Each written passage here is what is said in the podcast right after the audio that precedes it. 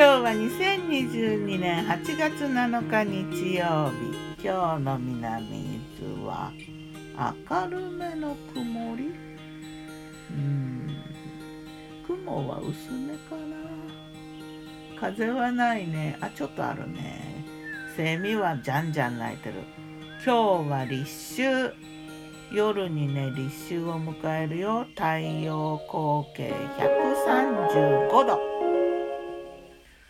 昨日の我が家のメニュー。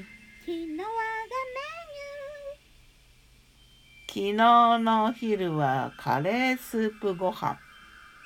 少しだけ残ってた冷蔵庫のね、カレーをスープにして、で、冷やご飯入れてね、卵を落として、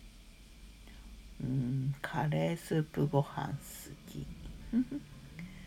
あとね、作り置きしてたラタトゥーユ、トマト、玉ねぎ、ラス、ピーマン。それからかぼちゃ、蒸したかぼちゃもね、常備置いてあったから、スパイス塩とマヨネーズで。それからきゅうりの生姜漬け。そんなお昼。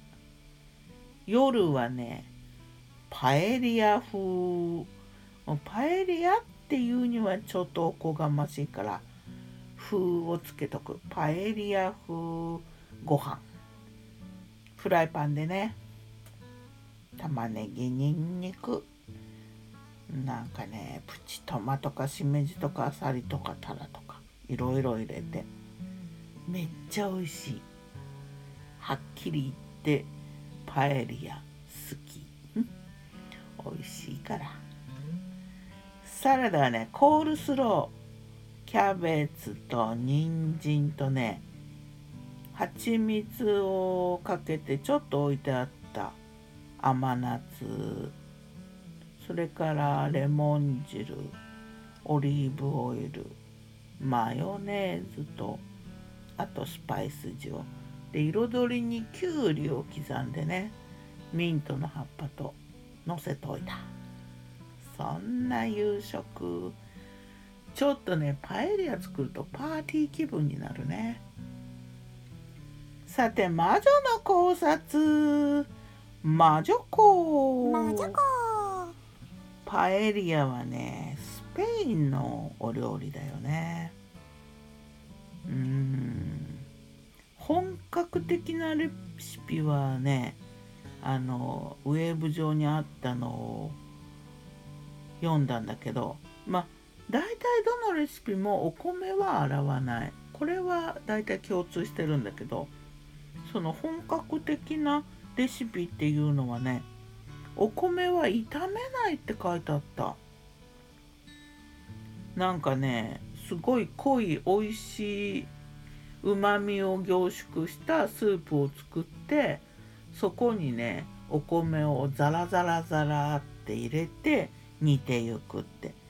あと蓋をしないって。蓋はしないでね、煮ていくらしいよ。で、その魚介類とかはお米を入れる前にスープで煮て、こう取り出しといて、で、お米を入れて仕上げに上にのせるみたいな、そんな作り方みたいで、おこげをね作るんだって。で、おこげがやっぱりそのおごちそうみたいだよ。どうやって作っても美味しいんだよね。パエリアはね、一鍋で完結するところがいいよね。パーティーとかね、キャンプの時はちょっと作りにくいかな。でもサフランとか入れなくてもなんちゃってでも美味しいよね。昨日作った作り方を、文字情報でね、説明欄に書いておいたから、興味がある人は見て。ではまた。今日も美味しく健やかにね。え立秋だよ。ここからは残暑だね。ギターは藤井こよよたんでした。またね。